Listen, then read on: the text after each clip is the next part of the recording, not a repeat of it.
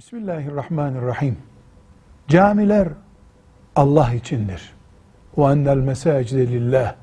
Mescitler Allah içindir buyuruyor Kur'an. Camilerde bid'at işlenmemelidir.